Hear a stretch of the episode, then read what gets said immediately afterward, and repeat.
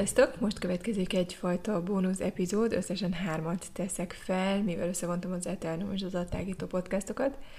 Um, az Attágító reguláris, tehát normális epizódjai ugyanúgy, mint eddig is, két hetente fognak megjelenni addig is. Jó szórakozást!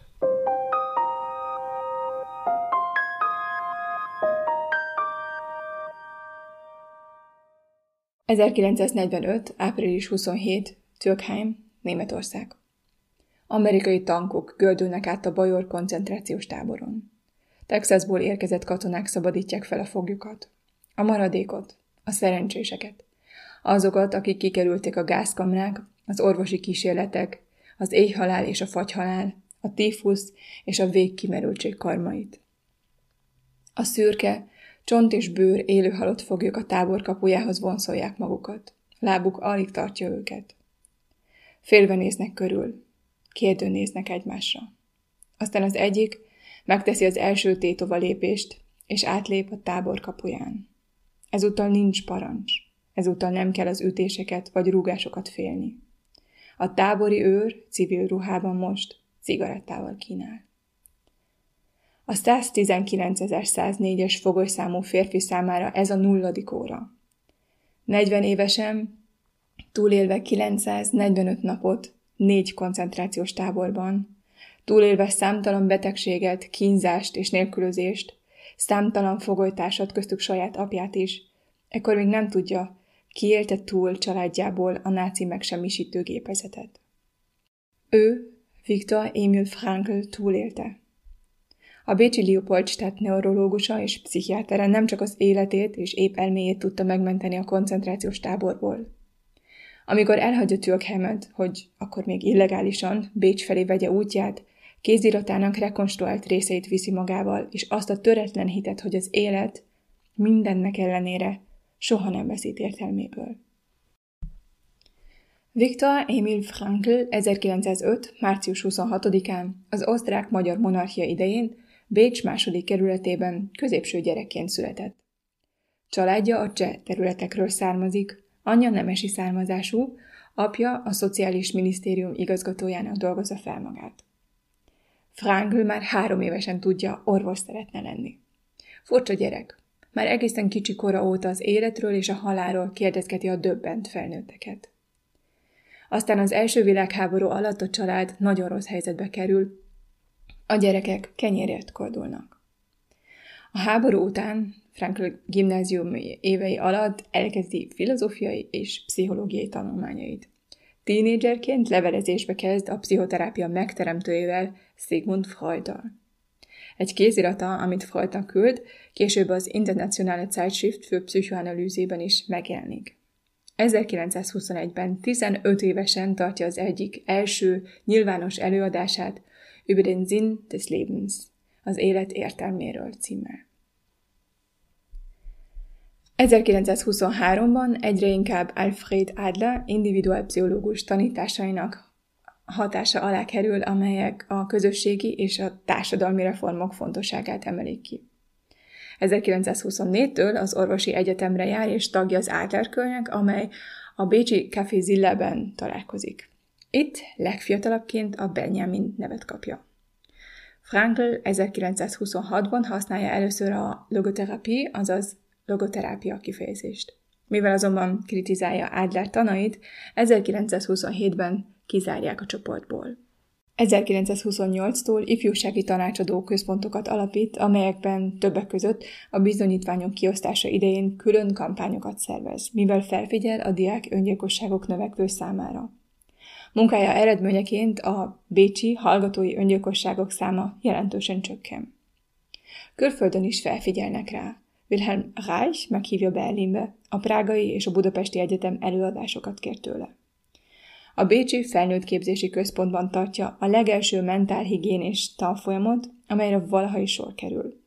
A mentálhigiéni magyarul annyit tesz lelki egészség, tehát hogyan legyünk, hogyan maradjunk kiegyensúlyozottak, hogyan legyen egészséges a lelki életünk. 1931-ben az orvosi egyetem elvégzése után Frankl karrierjét a bécsi Maria Theresien Schlössl ideggyógyászati klinikán kezdi. 1933-tól 37-ig az úgynevezett Selbstmörderinnen Pavillon, azaz öngyilkosok pavilonjának élén áll a Bécsi Steinhof pszichiátriai kórházban. A következő években több mint 12 ezer súlyosan depressziós, illetve öngyilkosságra hajlamos nőt kezelít. 1937-ben végül megnyitja magánpraxisát és kezd el, mint neurológus és pszichiáter dolgozni. Alig néhány hónappal később, 1938. március 11-én megtörténik az Anschluss, Ausztriának a harmadik birodalomhoz való csatolása. Ausztria megszűnt független államként létezni. Az Anschluss után Frankelnak fel kell vennie középső névként az Israel nevet, és szakorvos helyett csupán szakemberként szabad leírnia magát. Május 20-ától a Nürnberg Rassengesetze, azaz a Nürnbergi fai törvények lépnek érvénybe. Praxisát elkobozzák, munkáját a szülei otthonában kell folytatnia. Zsidó származása miatt eltiltják az árja betegek kezelésétől.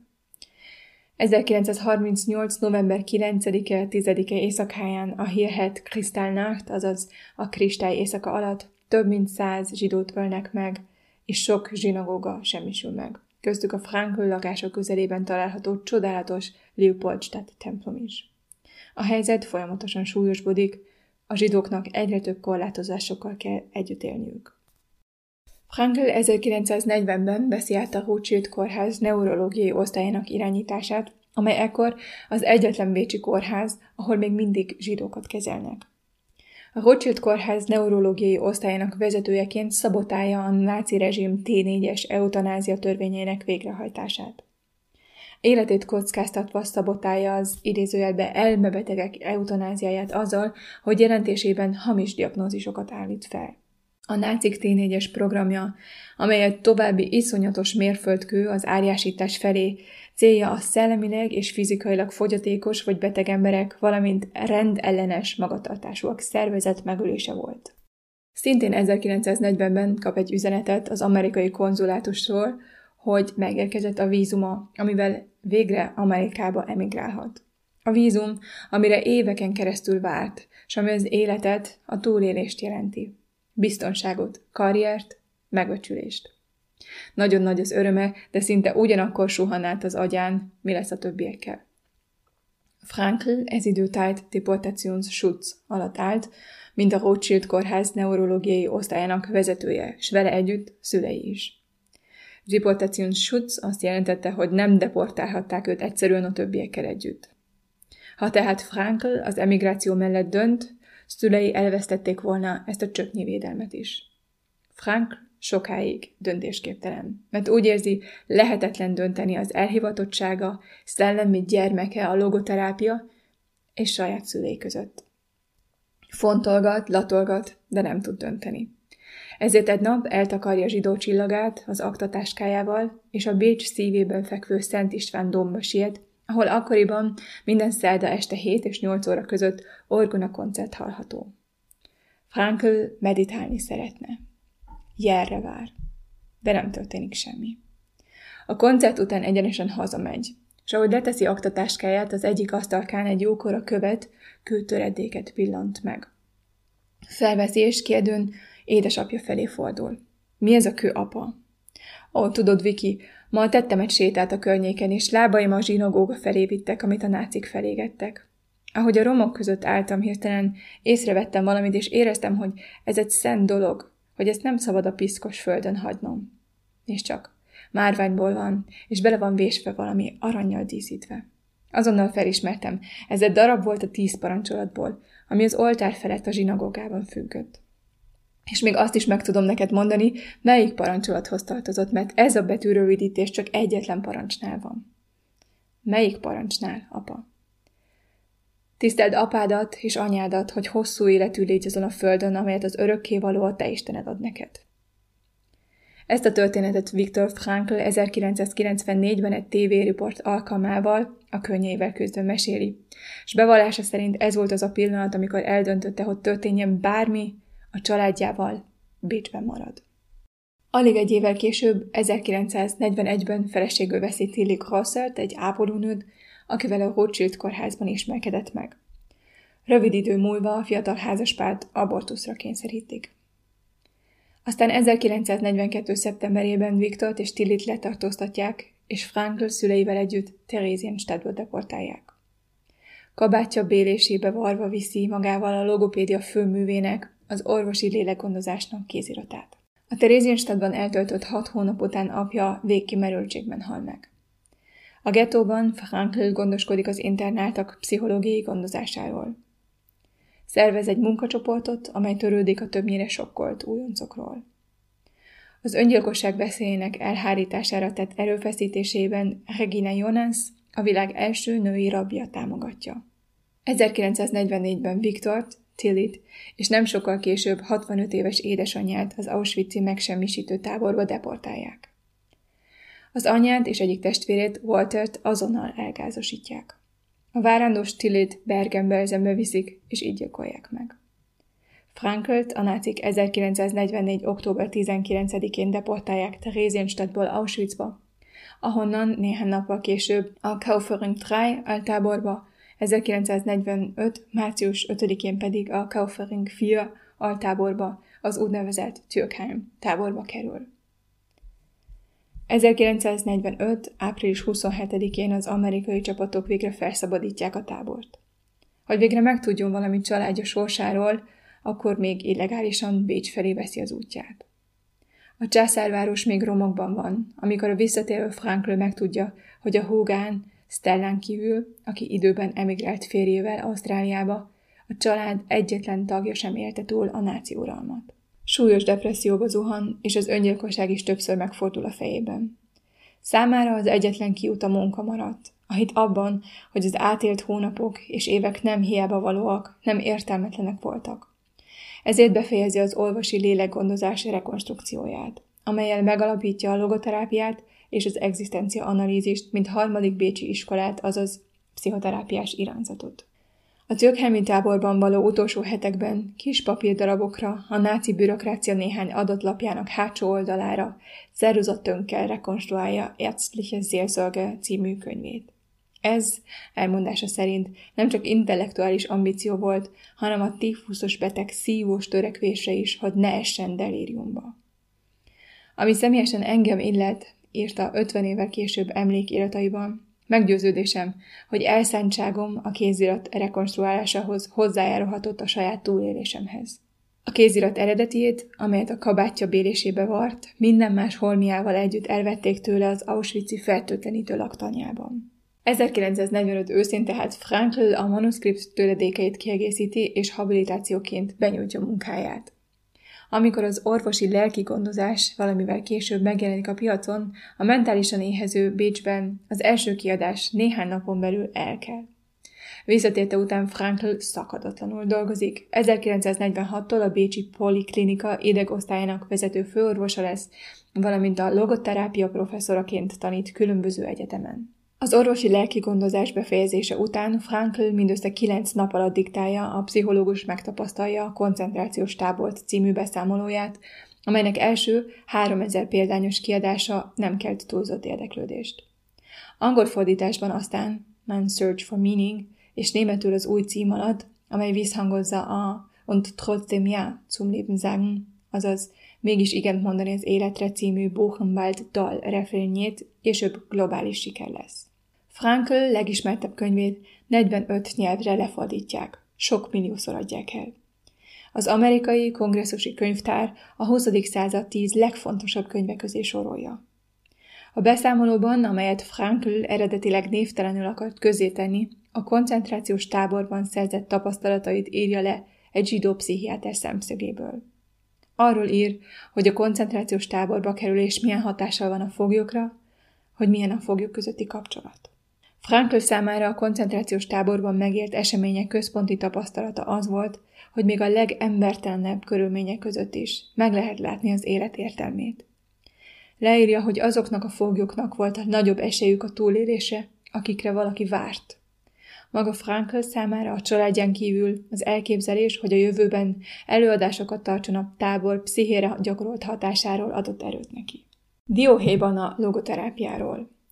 A logoterápiát ne keverjük össze a logopédiával, bármennyire is hasonlóan hangzik. Mindkettő az ókori görög logosz szóra épül, de a logopédia a beszéd, hang, nyelv és kommunikációs zavarokkal foglalkozik. A logoterápia központjában a lét értelme felé való törekvés áll, s talán így fordítható. Kíséret a jelentés felé vezető úton. A logoterápia minden élethelyzetben és életkorban egészségesen és betekint egyaránt használható. Olyan pszichoterápia, amely hozzáértő segítséget nyújt a válságokkal és pszichés problémákkal küzdő emberek számára.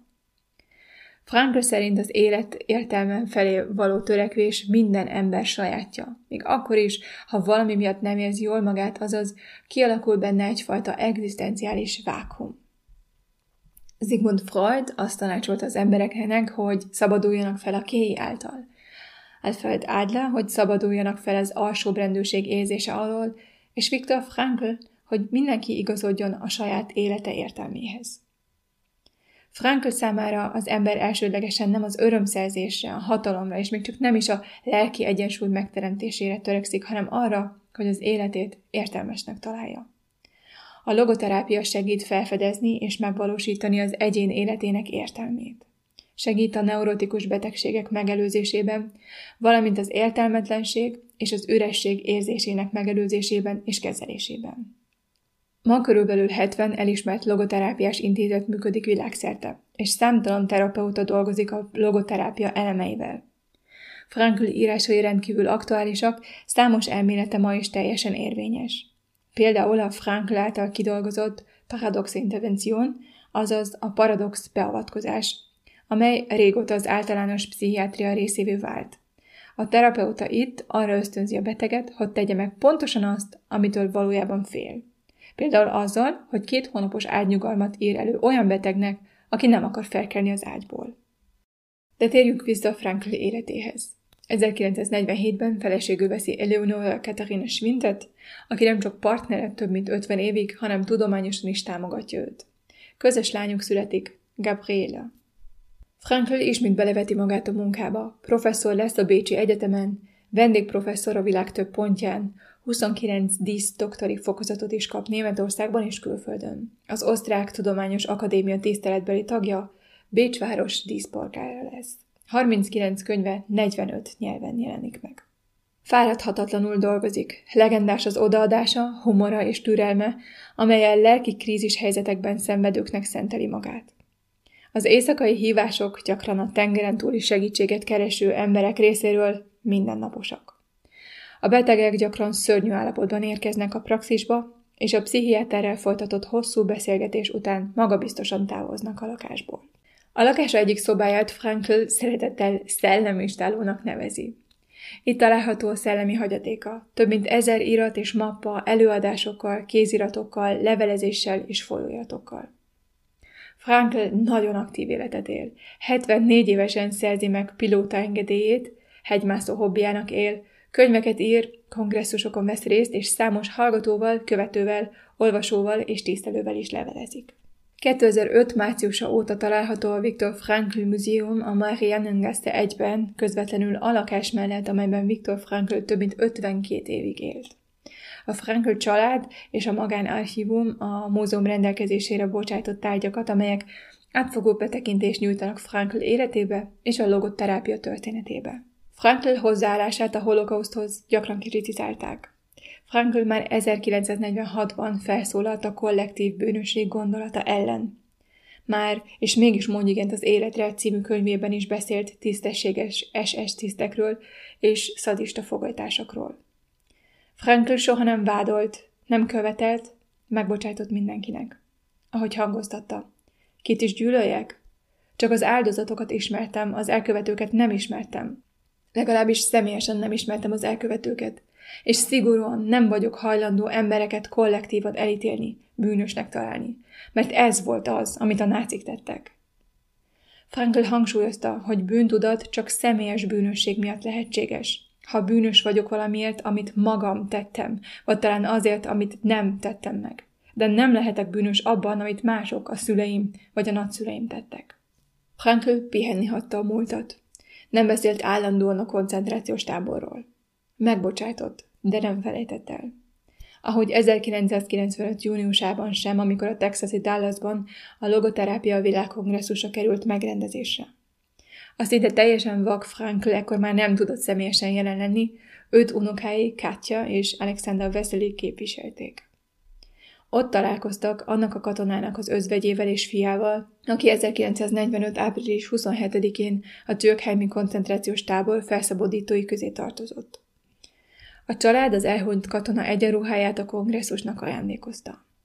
Amikor Viktor Frankl erről telefonon értesült unokáitól, megkérte őket, hogy tűzzenek egy rózsát az egyenruhára. Viktor Emil Frankl 1997. szeptember 2-án 92 éves korában hunyt el. A Bécsi Központi Temetőben nyugszik. Életműve az élet értelmének kérdésével foglalkozik, és ez most a világjárvány ideje alatt talán aktuálisabb, mint valaha. Bármidet, amit az életben van, elvehetik tőled, kivéve egyet. A választási szabadságodat, hogy hogyan reagálsz egy helyzetre.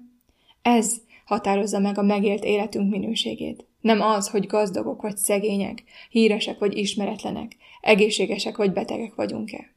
Az határozza meg életminőségünket, hogy hogyan viszonyulunk ezekhez a dolgokhoz, milyen jelentéssel ruházzuk fel őket, milyen viselkedésmóddal reagálunk rájuk, milyen elmeállapotba kerülünk miattuk. Ne keressük az élet elvont értelmét. Mindenkinek megvan a saját meghatározott hivatása vagy küldetés az életben, hogy egy konkrét betöltést igénylő feladatot végezzen el. Ezen a téren az illető nem helyettesíthető, az élete sem ismételhető meg. Ezért mindenki feladata egyedülálló. Mit jelentett nekem ez a könyv? Mit viszek belőle magammal? Ami engem megragadott, az az volt, hogy Frankl nem a mindent pozitívnak elhazudó idealizmust kívánta hirdetni, hanem egy értelemmel teli életet és egy élettel teli értelmet. A megbocsátással kapcsolatos gondolatai, amelyek olyan egyszerűnek hangzanak, még mindig sokszor elgondolkodtatnak. És végül az aktív élet, az új dolgok megtapasztalása, tanulása, élete végéig az, amit szintén szeretnék magammal vinni. Mi a helyzet veled? Olvastad Frankl könyvét? Ha igen, melyik rész nyert el a tetszésedet? Ha nem, akkor talán van kedved megírni, rajtad milyen könyvek segítettek, amikor nehéz szituációban voltál. Az Instagramon várom hozzászólásaidat, kommentjeidet. Konstruktív kritikára mindig nyitott vagyok, te kérlek, tartsuk be a netiket szabályait.